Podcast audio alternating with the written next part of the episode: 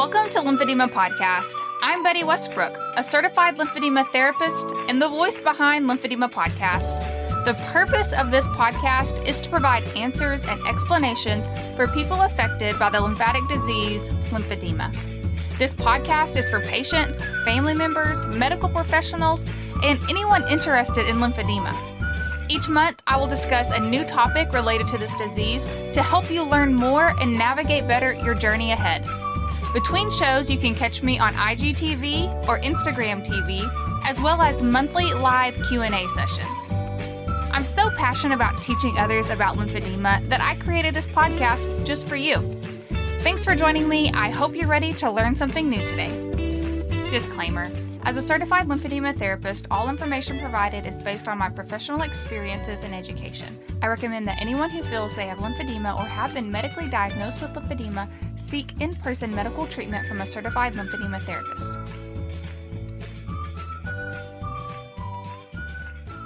Hello, and welcome back to episode 58 of Lymphedema Podcast, part three with Dr. Chen.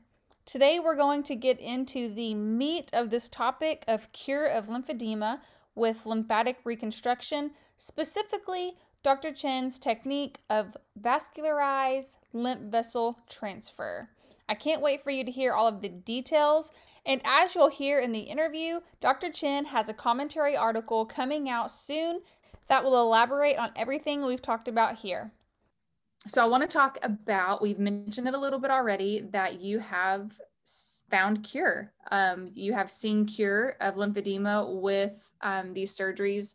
And before recording earlier, we kind of talked about the history and the back study, but um, lymph, uh, vascular, vascularized lymph vessel transplant. Am I saying it right? Is it transplant or transfer? So you can use two terms interchangeably. Recently, there have been uh, uh, kind of a discussion about the term. Well, uh, for me, both terms are fine, transfer, transplant.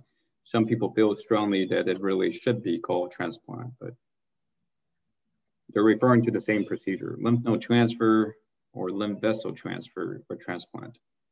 Okay, um, so that is a technique that you are perfecting, I think, a little bit, or you are really um, finding success in it. Can you explain that procedure? And then I want to compare, you know, lymph vessel versus lymph node transfer. Um, so that would be a, you know, follow up to this question. Yes. Uh, so again, what I'm saying uh, now represents my own opinion. There are certainly other respected colleagues uh, in the field who are highly experienced who would hold different viewpoints. And as of today, there are no consensus on uh, what is the best treatment for lymphedema. Uh, what's good is that we're seeing many favorable outcomes uh, with many different approaches. And uh, you mentioned about cookie cutter approach. I can tell you at one time, I had one procedure and that was lymph node transplant. So there were no treatment planning because we only have one procedure. So everybody who walked through the door, if you want lymphedema surgery, it's lymph node transplant. And also at the time, I only performed one type of lymph node transplant, and that was the groin lymph node transplant. So I was fortunate to, to learn this procedure from my mentor, uh, Professor Ming-Huei Cheng, during my microsurgery fellowship uh, training in Taiwan. And Chang Gung Memorial Hospital that uh, is an institution well known for its expertise in microsurgery, as well as lymphedema reconstruction. But at the time, even at Chang Gung, the only procedure we performed was uh, groin lymph node transplant. At the time, Professor Ming-Huei Cheng has started uh, exploring the submental lymph node transplant, which is taking lymph node from under the chin and transfer it to the affected limb. So uh, that was how we started, how I started. I started out performing only lymph node transplant and based on the early literature from Chang Gung and from other uh, uh, uh, giants in the field uh, from Chang Gung Memorial Hospitals, the the experience was highly favorable. And actually, there was never any report of donor site lymphedema. And um, so uh, during my training, uh, it actually, lymphedema didn't strike us as a particularly difficult problem because we thought uh, we had this procedure that almost always worked and we haven't seen any major complication coming out from this procedure. And it wasn't until when I came back to US, I uh, started practicing in Iowa. I started offering this lymph node transplant to my patient. The procedure worked well as it did in my training, um, but I started to realize other problems related to lymph node transplant. Uh, for one thing that people don't usually mention is the appearance, the so-called Rolex effect. So you transfer a, a, flap, a piece of tissue, a chunk of tissue, you place it at the wrist. It looks like you're wearing a Rolex, mm-hmm. and it's it's quite unsightly. Right after surgery, when the patient experienced relief of lymphedema symptoms, you can convince them to not look at it and just enjoy how much more comfortable your arm is right now. But one year later, two years later, they can't overlook it. I've had patients who asked me to take it off. And that was when I really realized we need to make this procedure better. This procedure, uh, I mean, even if everything else is perfect, when everything else isn't perfect, but even when everything else is perfect, just being creating this ugly result, it, it's not good enough. So other option would be placing the lymph node in the armpit, which most, many surgeons do perform that approach. I tried that also, but in my experience and my observation, when the lymph nodes are placed in the armpit or the so-called proximal transfer versus the distal, the wrist transfer, the proximal transfer didn't work as well. It will work, but it wouldn't work as well. It does look better because you're, this is a more concealed location, but patient would constantly feeling a ball in their armpit. So again, it's it was not ideal. And um, this was when when uh, I started offering LVA and I realized LVA is also a highly effective procedure and we can treat majority of the patient with fluid predominant form of lymphedema with LVA. But um, there is no question about it. When it comes to this particular point, I do agree with, with other surgeons that the effectiveness of LVA is significantly dependent on the quality of the lymphatics. That means you will have those patients with severely damaged lymphatics and in these patients, the LVA wouldn't work as well. It would still work, but it would work less. So what can we do to, to, to offer them more improvement? It would be with a transfer procedure. But I just said, we are realizing issues with the lymph node transplant. And, uh, and in 2013, there were several papers uh, coming out from Spain and from France about donor site lymphedema, meaning after harvesting the lymph nodes, the patient developed lymphedema at the donor site.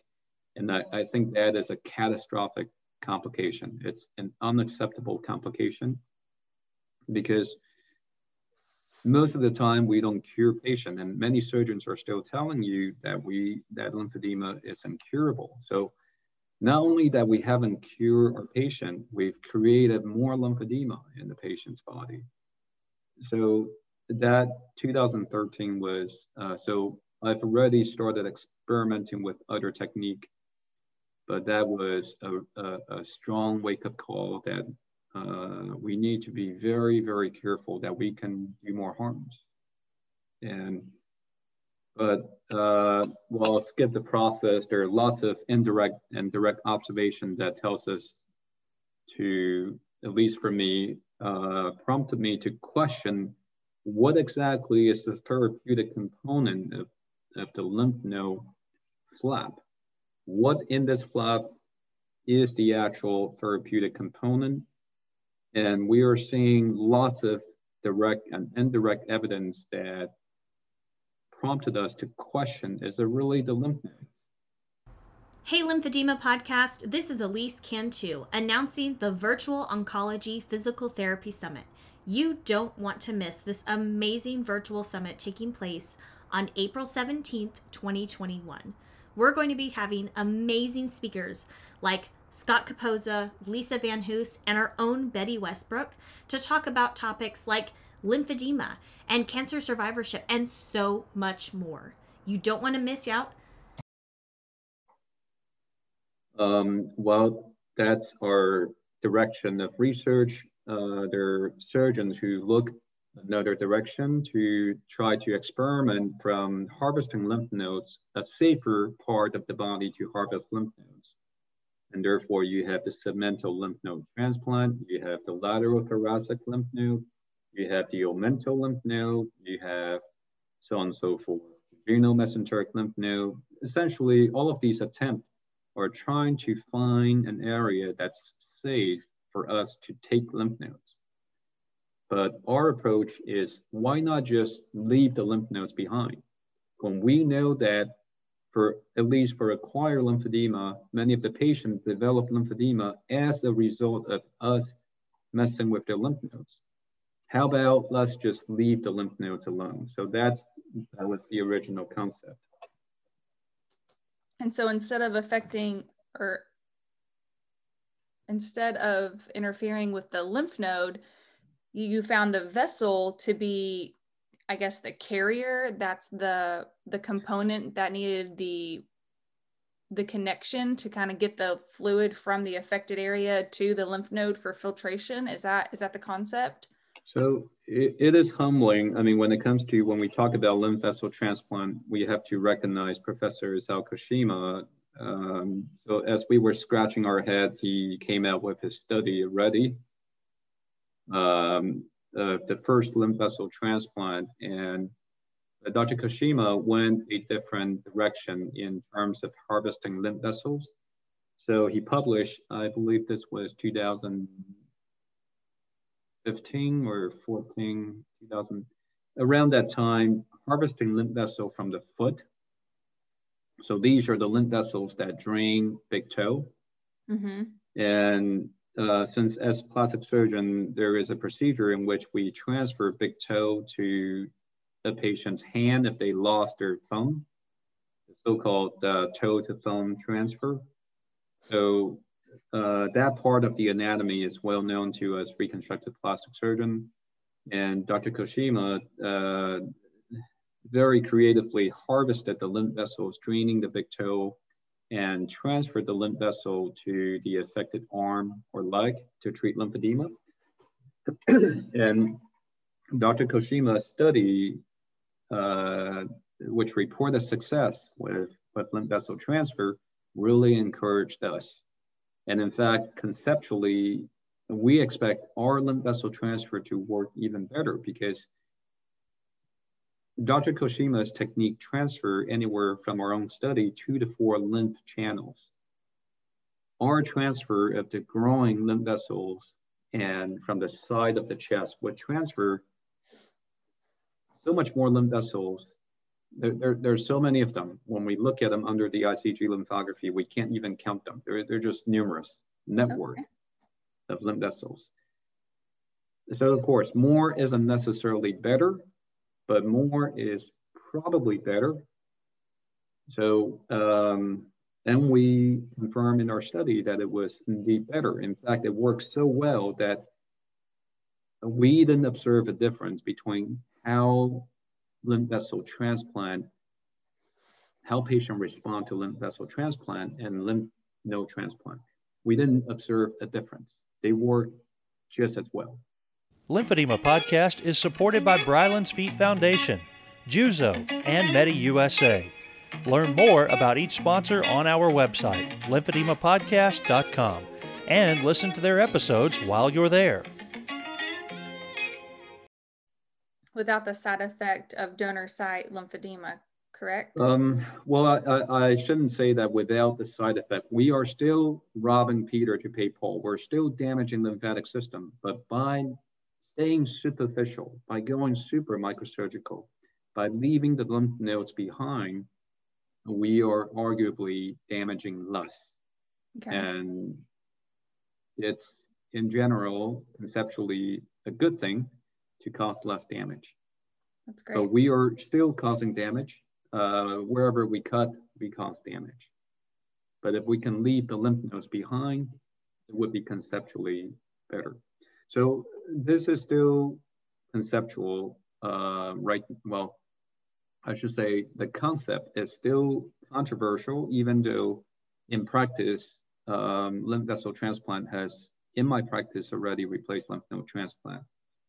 Um, but this point of view is certainly not shared by all the surgeons. So um, at this point, we're not ready to say, stop doing certain procedure and just do this. Uh, there's rigorous ongoing research and we definitely will have much more conclusive data in the near future.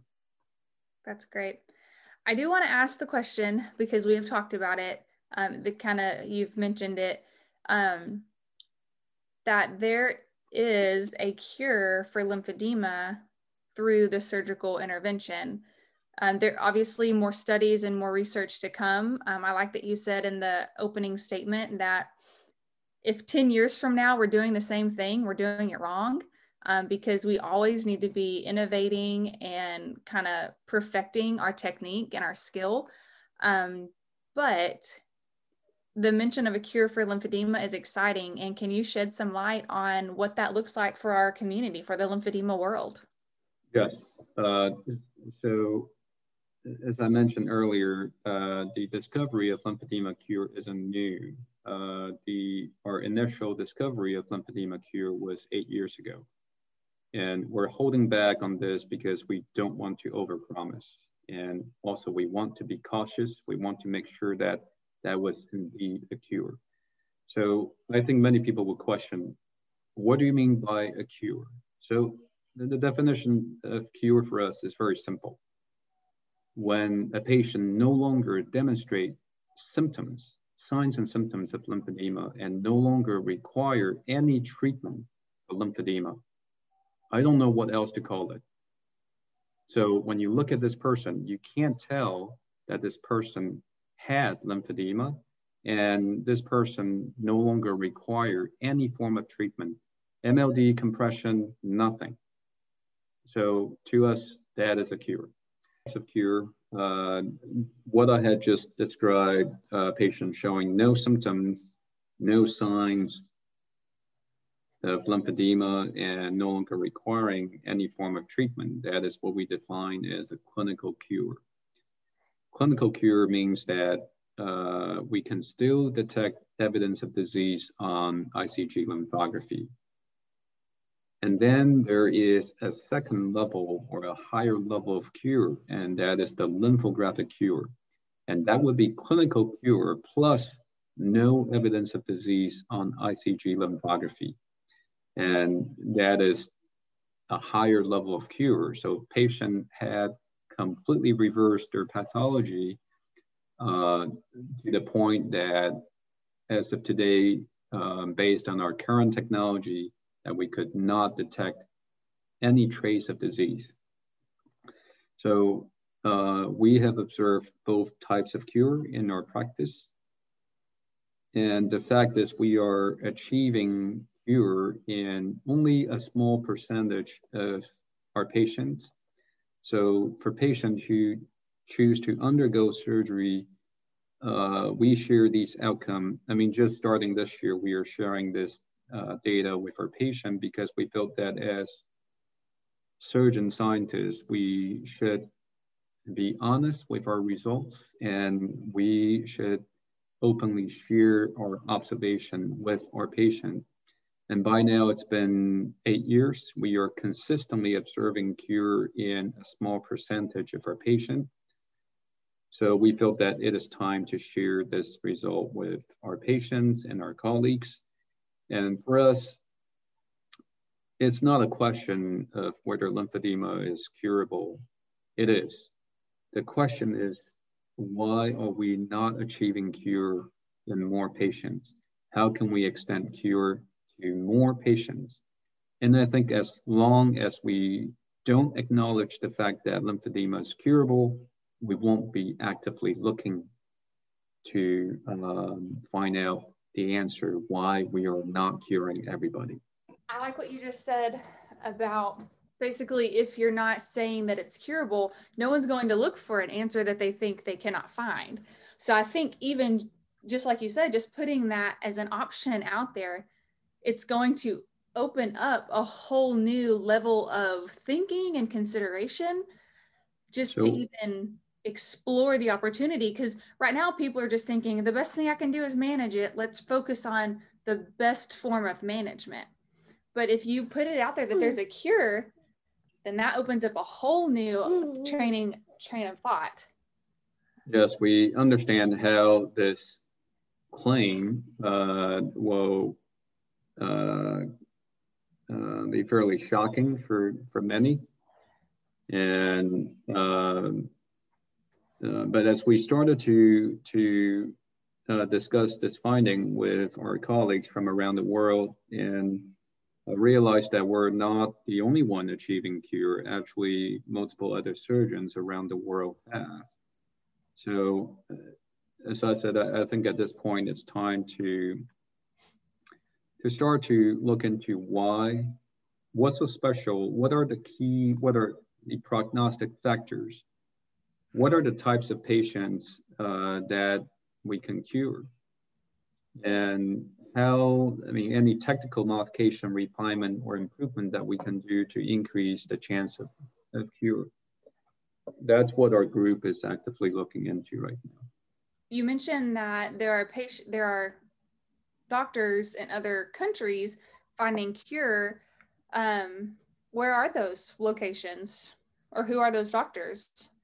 So uh, Dr. Takumi Yamamoto uh, and I are coming out with a commentary paper. Right now, it's also in the review phase uh, because we foresee that our um, formal study on lymphedema cure will take a lot longer to come out. Usually, uh, the journal review process is time consuming, and, and now in the midst of COVID, it's not uncommon to, to see a six or seven month review process. Um, so uh, Dr. Yamamoto and I uh, wrote a commentary paper basically stating what I just said, that lymphedema is not incurable. We need to stop covering our eyes, stop denying that fact, and start asking why are we not curing more. So that's basically what the commentary is about. And uh, well, hopefully it comes out soon. We also reported in that commentary some basic observation among this population of patients who were cured. And actually some of our patients who were cured are quite vocal on social media. So uh, if you frequent these patient support groups, you probably would come across their post talking about their own experience. That is actually one of the ways um, I came about this topic in this episode idea with you. Um, I've seen your presentation um, and I briefly met you, like I said, at the NLN in Boston. Um, but when I saw a patient say, I went to Cleveland Clinic and I'm cured of lymphedema, and Dr. Chen was my doctor, I thought, I need to fee, I need to talk to Dr. Chen right away. Um, so yeah, that's exactly one way that I found out about it. And I know that that group reaches many people. And then, of course, word of mouth, um, patient to therapist, and so forth. So um, I think from here, I mean, this is only going to get more people's attention. And I, I can't thank you enough for the work you're doing. I know that um, you're very proud of it and you you are passionate about it.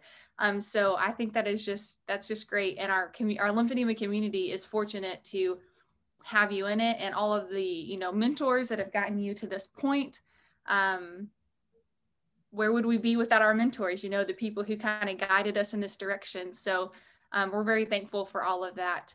Um, dr chen you have been I'm going to go ahead and say my favorite guest on the podcast so far. Um, this topic, this content, it's exciting. Um, my little boy woke up from his nap and he loves you too. He can't stop smiling. Um, so I just want to say thank you. Um, do you have any final comments or regards for the um, podcast listeners today? Well, uh, we are, I definitely feel very much humble to be in a position to, to help. Um, it, it, it's tremendously joyful to help lymphedema patients. And I don't know whether there are surgeons uh, in the audience, but if there are surgeons in the audience, we highly, highly, strongly encourage you to join us in helping lymphedema patients. So many surgeons are, or the younger surgeons may not view lymphedema surgery as a smart career choice because surgery in general are quite difficult and the reimbursement isn't that great and frequently unreimbursed. But well, remember your calling, why we became physician in the first place. We want to make a difference. We want to help. And lymphedema surgery is where we can really help. And uh, just speaking from experience, I, I think we really feel humbled and privileged to be in this position. And we uh, we love our what we do, and we uh, the joy of helping is is really more than makes it more than worthwhile. All right, everybody, that concludes our three part series of the interview with Dr. Wei Chen on lymphatic reconstruction. Many of you have reached out to me with questions specific to the clinic, insurance billing, as well as just the process. I'm going to reach out to Dr. Chen and see about a follow up interview, but I would highly encourage you all to reach out individually to his office through the Cleveland Clinic's website to see about a consultation or just to speak with the billing department. I can't really give you much advice on that as I don't live in the state or have much insurance experience, and everyone's experience will be different in that regard. So please go ahead and reach out to his office. That information is available to you by searching on the internet. Stay tuned for that follow up interview if we're able to get it on the books. And also stay tuned, just looking for any articles or information that's coming out regarding the research that's being done by Dr. Chen and his team. Mother Teresa says loneliness and the feeling of being unwanted is the most terrible poverty. This podcast is here for you to find friendship and a community for your journey with lymphedema. I hope you enjoyed learning more about lymphatic reconstructive surgery with Dr. Wei Chen. Email me with your story if you would like to share lymphedemapodcast at gmail.com or visit the website lymphedemapodcast.com to submit a topic for another episode.